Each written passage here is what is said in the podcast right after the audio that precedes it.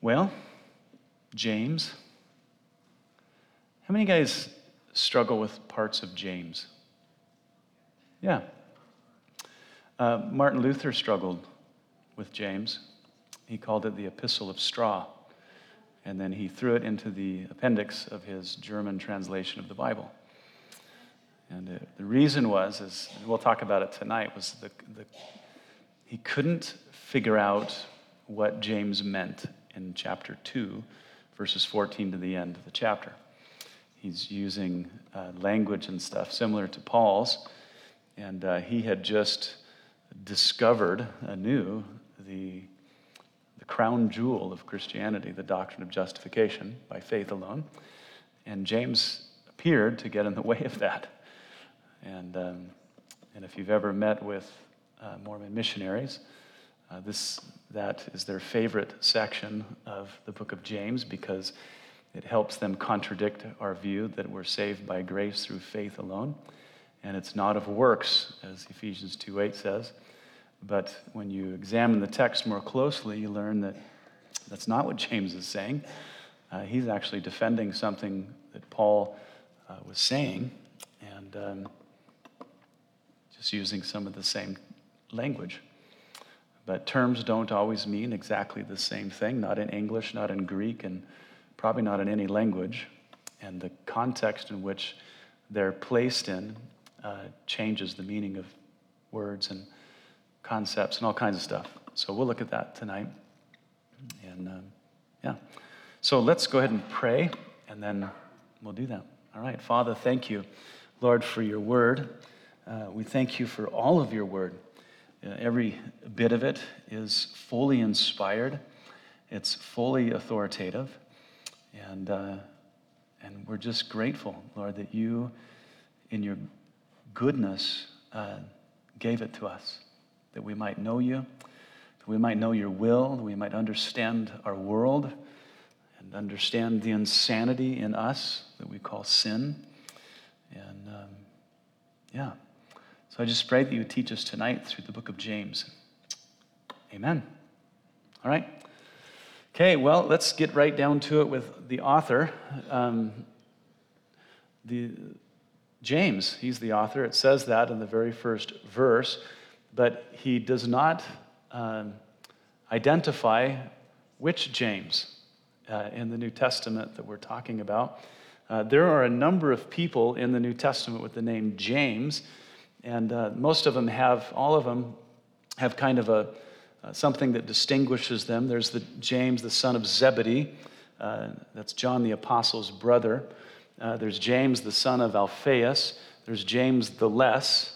I'm not sure if that's a nickname you want. Uh, James, the father of Judas. And then there's James, the brother of the Lord. And uh, so, which of these is the author of the book of James, the epistle? Now, as I said, all of them have kind of a, a, a, suffix to them, if you will, that identifies which James it is. You know, uh, whether it's you know son of or father of or the less. Uh, but James, the half brother of Jesus, uh, he was only given that. That's only said of him one time in the New Testament, and and uh, that's in uh, James, not James, um, Galatians 1:19. My notes say James 119, but I know that's not correct. Uh, a little typo of my own. But all of the other times that he's mentioned, it's just James. It's just, he was known as James, okay? And uh, so I think that that is consistent with how the author introduces himself. He doesn't say, This is James, the son of Alphaeus, or this James or that James, but it's just James, the way that everybody knew him. Uh, so I think the Lord's brother is the best candidate uh, for the epistle. Uh, there's other reasons here. James, the brother of Jesus, he was an eyewitness of the resurrection. In fact, that is what converted James. We know from John 7 that um, Jesus' brothers did not believe in him, any of them. Uh, and it wasn't until later that his brothers did, at least two of them, James and Jude, uh, perhaps another um, eyewitnesses of the resurrection. James was the pastor of the Jerusalem church. Uh, well, first, as an eyewitness, that's recorded in uh, 1 Corinthians 15 7. Uh, and he was the pastor of the Jerusalem church. It seems to be very clear as we read about him in the book of Acts and then in Galatians. Um, early church history has that as the same. I think it's, it's clear in Acts 21 18.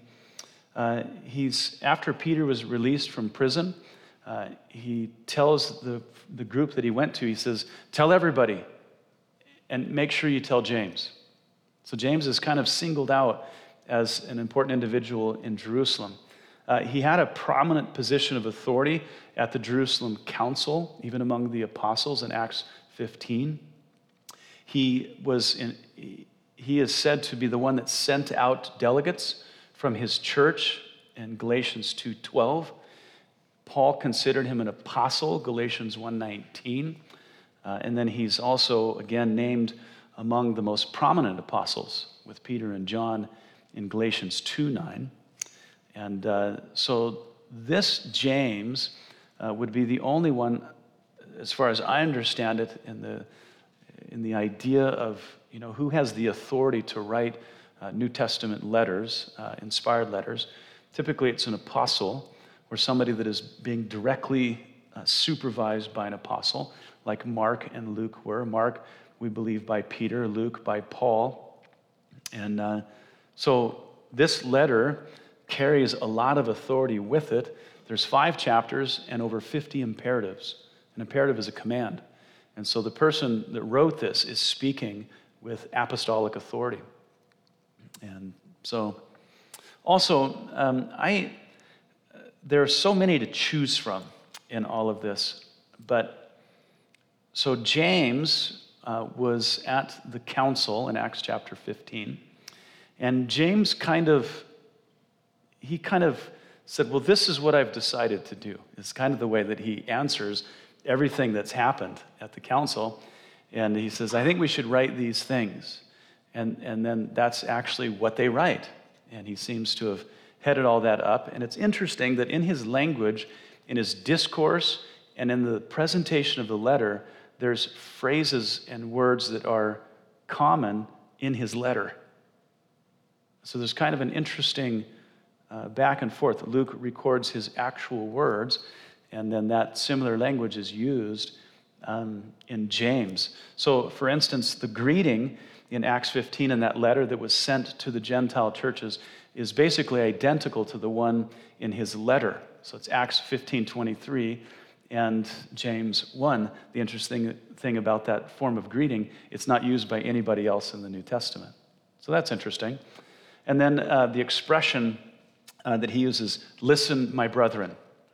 Uh, it's used one time by Paul, and it's used one time by Stephen, uh, but it's used twice by James. So, not a signature thing, but uh, interesting. Also, um, there's some striking similarities between um, the Sermon on the Mount and the entire epistle of James. And there might be a way to account for this more than just James studying Jesus' sermons the figures of speech, the idioms, and all of these things, uh, they may be common because they came from a common household. You understand? Uh, you ever notice that brothers have a way of talking like other brothers? You ever been around the, um, um, the Kuykendall boys? Is like, okay, who am I talking to? You all, t- you all sound the same. Okay? And uh, that's very common. Uh, even uh, the, Corwins are like that. Uh, my kids will probably be like that. Um, so it may just, we can account for that potentially just for the fact that they were raised in the same household. Um, anyway, there's a lot of intriguing uh, internal reasons uh, to believe that James, the brother of Jesus, was the author. There's also good external evidence of his authorship. Very early, Clement of Rome, uh, one of the earliest uh, fathers of the church, Ignatius, another one, and then uh, the shepherd of Hermas. Uh, they all held that um, it was the Lord's brother who authored it. Uh, one of the earliest uh, Bibles was the, the, the Syrian Bible called the Peshitta. Um, I have one. It lists James as the author. And so, anyway, I, I think it's reasonable, I think it's logical to assume from the evidence that James, the brother of Jesus, is the author. Well, that was pretty small. Can you guys see that? Okay. All right. It's really small on my computer. It's not so bad up there. What about the dates? Uh, there's two dates that are uh, put out. There's a, a, an early date and a later date. The early date is about 48 AD, which makes it potentially uh, the, the earliest letter written in the New Testament, maybe the second.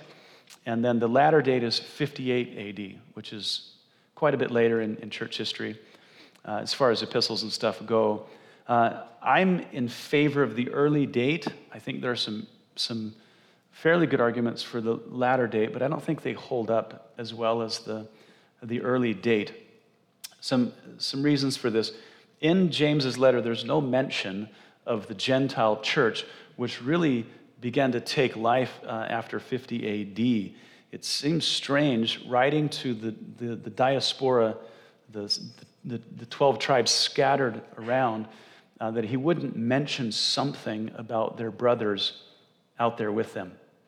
Uh, I think that's one argument for the early uh, writing. Why would he ignore that fact if he wrote after 50 AD?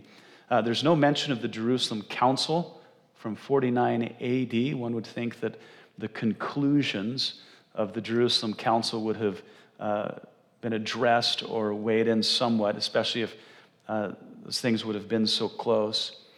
Uh, A.T. Robertson says that the sins addressed were common among early Jewish Christians. He doesn't give any examples, but I thought I would uh, throw his thing out there. Uh, the letter reads more like a sermon, like the Sermon on the Mount, than one of the general epistles, which were written later. Uh, the discussion of faith and works in chapter 2 indicates that he knew nothing of Paul's writings in Romans 4 and Galatians 3. Because it seems that if he had known about Paul's letter in Romans and Galatians, that he would have qualified some of his statements. Does that make sense? Otherwise, it just looks like pure division if it's not interpreted correctly. So I cling to the earlier date with the book of James. I think that's more typical among scholars. Um, A.T., not A.T. Robertson, he certainly takes the early view. Uh, he's a Greek scholar. Norman Geisler gives no opinion, which is very not like Norman. He's usually very opinionated. Uh, but he just gives you the arguments for the early and the latter, and then he lets it go. I'm not used to him just letting something go like that. So, anyway, uh, most of the others that I've read, they accept an early date, and I like it. So, Let's look at uh, an issue here with James. Um, the only, he, was, he was only the half brother of Jesus. Um, we say that he's a half brother because Joseph is not Jesus' real dad, okay? And uh, he was conceived by the Holy Spirit, he was virgin born.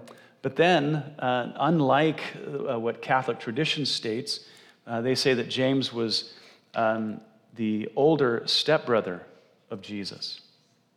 And they say that he's the older stepbrother because, they, they, because of their theology, they have to believe that Joseph had a previous wife before Mary and had all of these children, and then uh, she died or whatever, and then he married Mary, and so they wouldn't be half siblings, they would be the step children.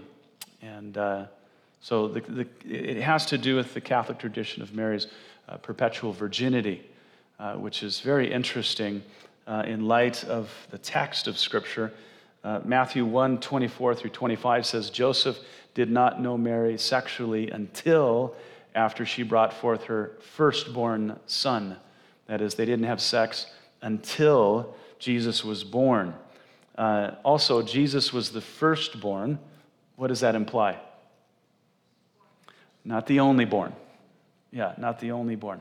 In fact, Mary had four more boys and at least two girls. Okay, at least we know he had, she had four more boys, and uh, we just don't know who all the girls were. It was at least two. That's Mark chapter 6, verse 3. Uh, also, the statement Joseph did not know her is in the imperfect tense as opposed to the perfect tense. Uh, so Joseph not knowing Mary sexually was only temporary. Okay, yeah. Uh, now, the reason for this this veneration of virginity within marriage um, is the, the fact that sex, according to the, uh, the monastics, was that sex is only, nece- it's basically a necessary evil for procreation, for procreating the race, all right? And that it's sinful to take pleasure in it, even with your spouse. Uh, according to Catholic tradition, uh, Mary was sinless and pure, and to them it meant that she was not defiled in that manner. Okay, but it's, it's very interesting. Uh, it contradicts what is said in 1 Corinthians 7, uh, verses 1 through 5, where Paul elevates you know, sex in marriage as a thing of intimacy and affection and actually a responsibility within marriage. And it's funny because Joseph is said to be a righteous man. And if he was such a righteous man, how could he violate the scriptures in regard to what Paul says, the Holy Spirit says, affection that is due your spouse. Okay? God has granted that to them. So, sex within marriage is a thing to celebrate. It's also something that we learn from the Song of Solomon. Uh, it's something to enjoy your spouse in. And so, this whole idea just throws you know, a mess into the interpretation of Scripture and the reality of biblical history. Okay? Uh, James was the younger half brother of the Lord Jesus. Okay? He was the son, the biological son of Mary. Uh, so don't get hung up on any of that, that garbage. It is garbage, by the way. All right. Um, oh, those came up big up there. So let's talk about three uh, things in the book of James that uh, are interesting, and then two at least that have caused some uh, controversial stuff within the church. Now, all of these, the three things that I have mentioned here, they could be, you know, rendered from other passages of Scripture. You know, this discussion about sin, uh, justification by works. I have the question mark there uh, because James does say that we're justified by works and not faith alone. That has to be explained in its context. And, uh, and then this thing, anointing the sick.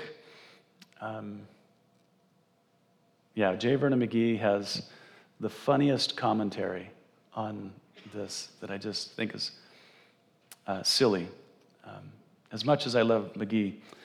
Uh, so let's talk real quick just about the prog- progression of sin, James 1 uh, 13 through 14. James says, Let no one say when he is tempted, I am tempted by God.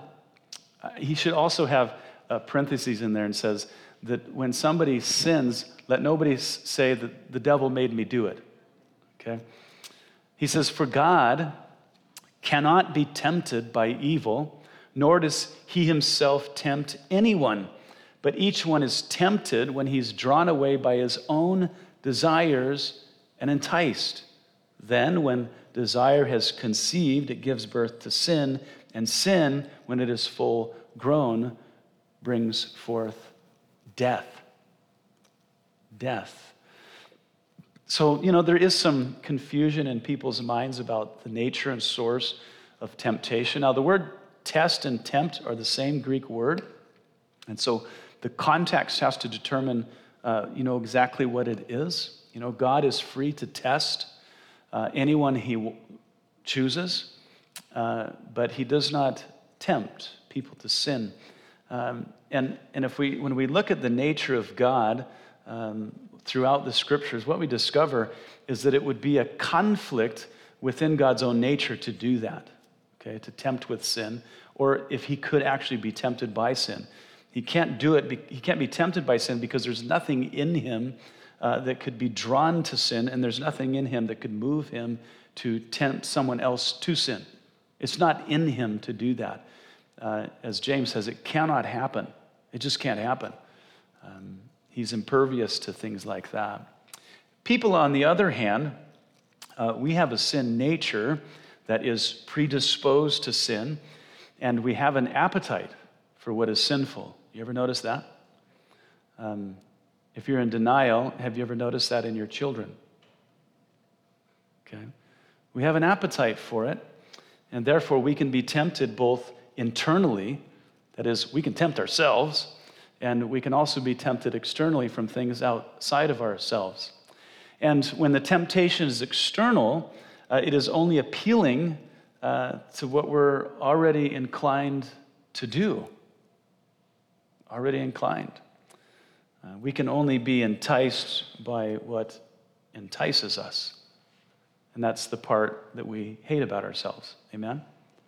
It's the part that we wish we could take a knife and cut it out and cast it away from ourselves. Uh, but that is um, the, the prerogative of Jesus alone when we uh, leave this body of sin, as uh, Paul would say, and uh, we're given a new body that has no sin nature, no propensity, no inclination at all. In heaven, uh, we will be free um, not to sin. We'll be totally free. So sin itself um, is lusting after something, not, not noticing or being aware of something. So people, some people have said uh, they feel guilty for being tempted. And they think that being tempted is sinful.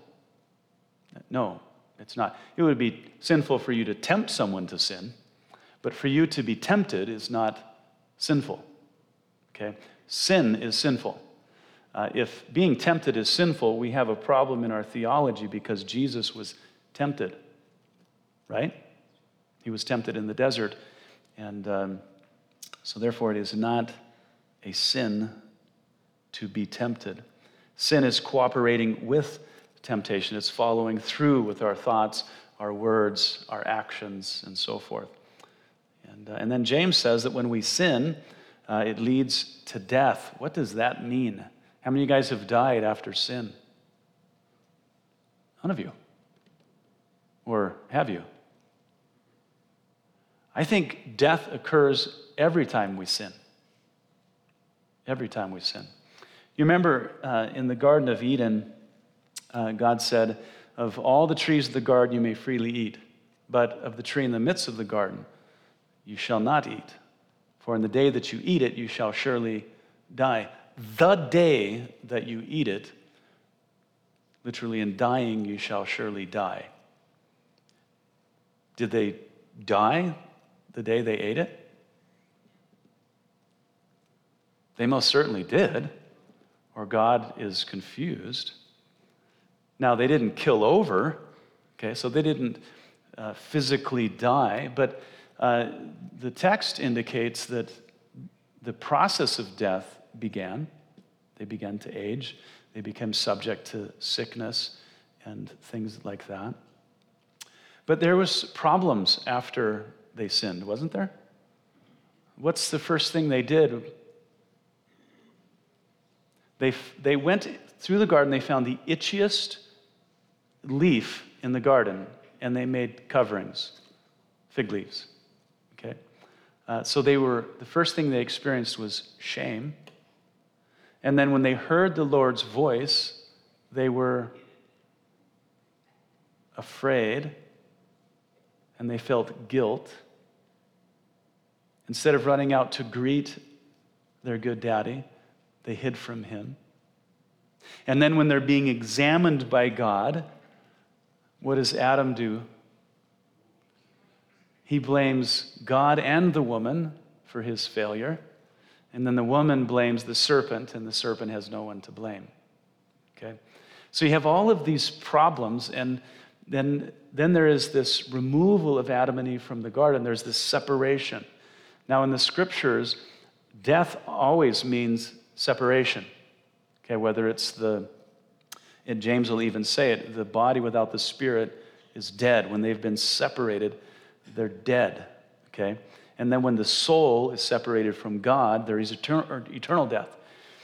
And so there's there's, a, there's a death, as it were, uh, between you and God because of sin. But what about when you sin against someone else? Isn't there a, there's consequences in the relationship, isn't there? There's a death, as it were. And I, I believe that that's what's being talked about here. Gives birth to death. Now, ultimately, we know that the wages of sin is death, uh, but we still sin, and we're not going to experience the ultimate consequence of sin. Why not? Why will we not experience the ultimate consequence of sin? That's right, because Jesus did for us. Yeah. So, yeah, there's a wedge, there's a breakdown in fellowship because of sin, and it needs to be reconciled. All right, let's talk about um, justification by works. This probably poses the most, the greatest difficulty interpretation um, in the book of James. Uh, so, people, what they do, uh, they see the language of Romans 4, and they think that Paul and James are using the same language, but coming to contradicting uh, uh conclusions. And so it's troubling, but they're not coming to different conclusions. The difference between them uh, is the same difference between what we'd say the, the root of the tree and the fruit of that tree. Okay, root and fruit. Just as the root uh, comes before fruit and the fruit is dependent on the root, faith comes before works, and works are dependent upon faith. Uh, works are a product of faith. So James asks a good question. He says, what does it profit, my brethren, if someone has faith but does not have works? Can faith save him? Now, he means, can that faith save him?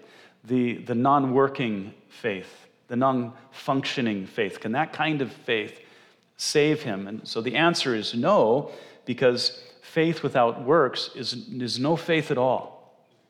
Okay, when we exercise faith in Christ, we are regenerated by the Holy Spirit. All the power in the universe takes residence in us. Um, don't you think there ought to be some effect, some product or result of that? I, I would hope so. Okay, there should be a product to that.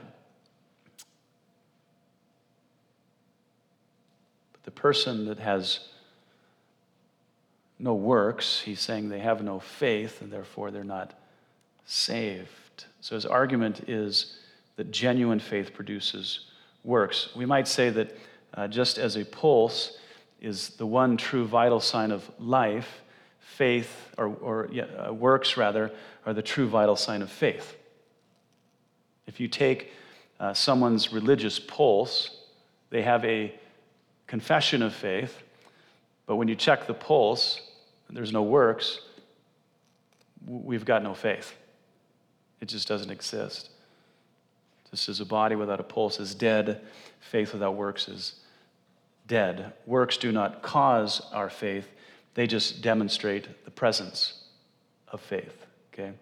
So we cannot be saved by, by a faith that does not actually exist, and the absence of works proves that faith is not existent. So James says, but someone will say, You have faith, and I have works. Show me your faith without your works, and I will show you my faith by my works.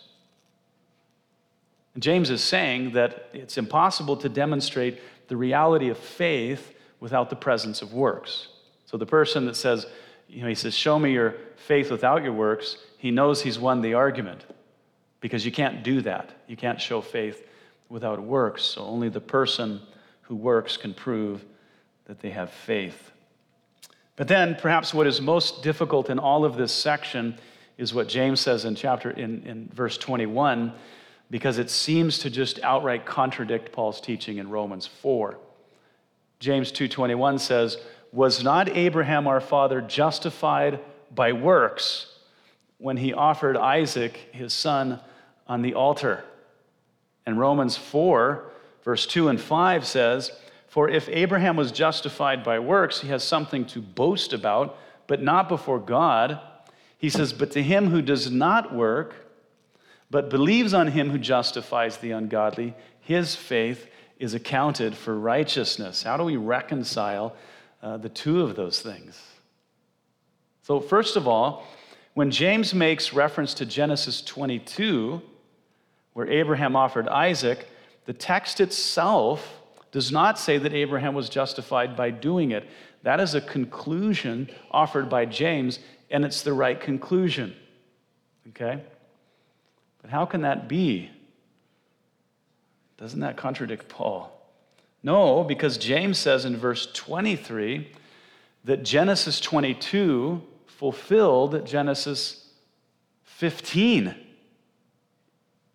years earlier, 15:6, where God declared Abraham righteous. It says, Abraham believed in the Lord, and his faith was accounted to him for righteousness. So in Genesis 15:6, there is a confession of faith from Abraham, and from God's perspective, he's justified.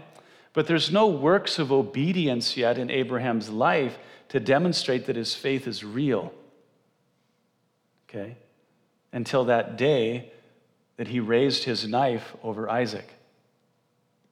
How many of you would raise your knife over Isaac, as it were, if you were not fully believing and trusting in the God who gave you the command?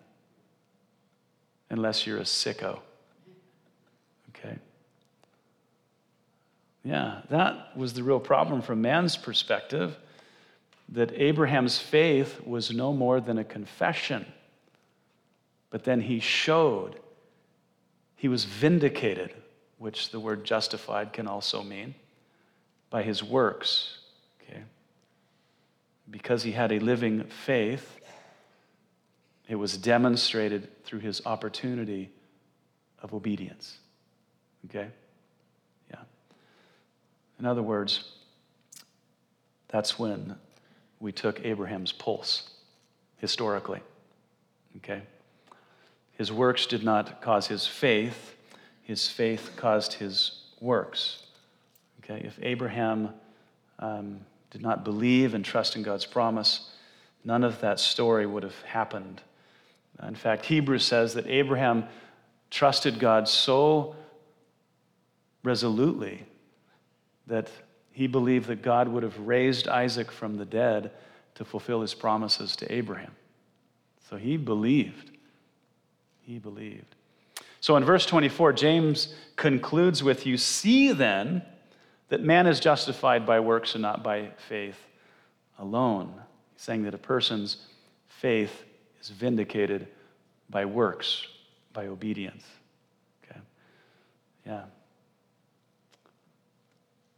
So, the conclusion that James is coming to here is that the person who confesses faith in Jesus but does not obey his word should not be confident in their salvation. Yeah. Like Paul says to the Corinthians, um, do you not know yourselves of whether or not you're even in the faith? Uh, because their conduct was not consistent with their confession. And he says, you need to check yourselves Okay? You need to check it out. Uh, so the, the assumption here is that apparently among the early Jewish Christians, there were a number of confessing uh, Jews in Christ, uh, but it wasn't being shown in their actions. When you read the entire epistle of James, that comes out quite clear. Uh, James 1.22 is where it starts. He says, but be doers of the word and not hearers only. Because someone who hears only and does not do they don't have works to prove their faith. And no works, he says, no faith. So it's important. Um, that argues for what Paul teaches, doesn't it? He says, you know, we're not saved by works, we're saved by grace through faith alone. And then in verse 10 of uh, Ephesians 2, he says that we're, we were created this way, you know, through faith for good works. So good works follow faith. Yeah. Titus is, is filled with Paul saying, make sure that your people are doing good works because we don't want them to be unfruitful. To be unfruitful. So, works are important. All right. Um, let's do uh, anointing the sick with oil. So, here at Calvary Chapel, uh, we encourage people that if they are sick, to do as the text says, to call for the elders so that we might anoint them with oil and then pray for them. James says this in 5 14 through 15. He said, Is anyone among you sick? Let him call for the elders of the church and let them pray over him or her, anointing him with oil in the name of the Lord. And the prayer of faith will save the sick, and the Lord will raise him up. And if he has committed sins, he will be forgiven. Now, some people do not believe that we should do this. Why not? It's in the new covenant. Why would we avoid doing that? Some Bible teachers have said that this issue here of anointing people with oil is purely medicinal, and that the elders of the church were given the charge to apply oil to a person's body for healing. So that now the elders have a nursing ministry. Ron's like, I'm not going to be an elder anymore. Okay? Yeah. They say that James is teaching us to depend on God through prayer, but not to the exclusion of medicine. Okay. Um, now, I think that that statement is true in itself, uh, but it's a terrible interpretation of the passage itself. Um, one of the reasons they hold this view is because the word anoint uh, here can mean to rub, to rub oil on something. Okay? So if you have a dry spot uh, on your body, you can put olive oil on it, but I don't need the elders to do that. Okay? Um, I can do that, or I can have my wife do it. I don't need to bother the elders uh, like they have some special medicinal oil. Uh, I could do that at home, and then I could come to the church and have them pray for me. Uh, they can save their oil. Uh, it's a very strange thing. When they say that uh, the, the word to anoint can mean to rub, I say, so? Who cares? Okay? Uh, that's the possible meaning of the word. It does mean that in certain cases. Uh, but I think it's hogwash to say that James was endorsing the combination of prayer and medicine in this passage. The same word is used when the disciples were healing the sick by the power of God, and there's no indication that the oil uh, was rubbed on a person for medicinal reasons. Okay, the, the, the verse is Mark 6:13. Now the passage uh, follows Jesus giving the disciples power over demons. And then the parallel passage in Matthew 7 or Matthew 10 verse 1 says Jesus gave them power over all kinds of sickness and disease. Okay? The point of sending out the disciples was to preach the gospel and to perform miracles that would validate the message of the gospel. That's what Jesus says the signs and wonders were for. If the disciples were healing people in the same way everyone else was healing people, how would that help out the gospel in any way at all? That makes no sense at all. It would not be a demonstration of the power of Christ. When you read Matthew 10 and you read Mark, it's all about the supernatural power of God to cast out demons and to heal the sick. It's very strange to throw in there a non supernatural medicinal thing when the kingdom is coming with power. Healing with oil would not validate the message of the gospel. It just would not. It's just, it's absolutely silly. So don't interpret it that way, please. The best explanation is that the oil was symbolic, as oil, olive oil, is frequently symbolic in the scriptures. In James 5:14, he's instructing the elders of the church to anoint the, the sick with oil and pray for their healing, trusting in God to do the healing.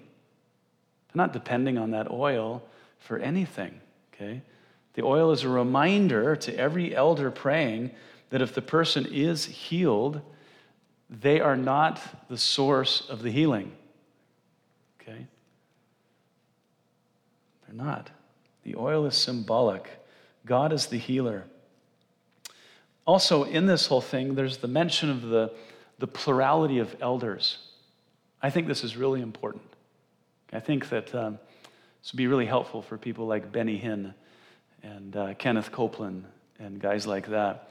You see, if, if, people often got healed when I prayed for them uh, without the elders, I mean, if I laid hands on people and, and all of that, and people just, just typically got healed, what would that do for me? That would create a reputation for me as the healer, as a healer, and then, then people would start trusting in me. And they wouldn't just go to anybody for prayer, they would go to the, the miracle man, wouldn't they? And yeah, and then I'd have crazy hair. That's right. Go on TBN. But if the elders pray together for the sick and the person gets well, no one but God knows, as the text says, who prayed the prayer of faith, okay? That God, the, the, the prayer of faith that God honored, okay, to heal the sick. And then, if that's the case, who gets the glory? Not, not us, the Lord does. Okay? I think the plurality of elders is a layer of protection from human pride. Okay? That's, and so I really like it. It doesn't mean that we should avoid praying for people uh, without the elders present. It's just prescribing uh, the way that things should be done normally. Okay? It brings things into the context of the church under the authority of the elders, and then looking to God as the, the, the healer of people. So, interesting stuff. Um, yeah, I, I, just, I just laugh every time I have a commentator say that the, the oil is medicine. It's true. In, in the ancient world, oil was used as medicine.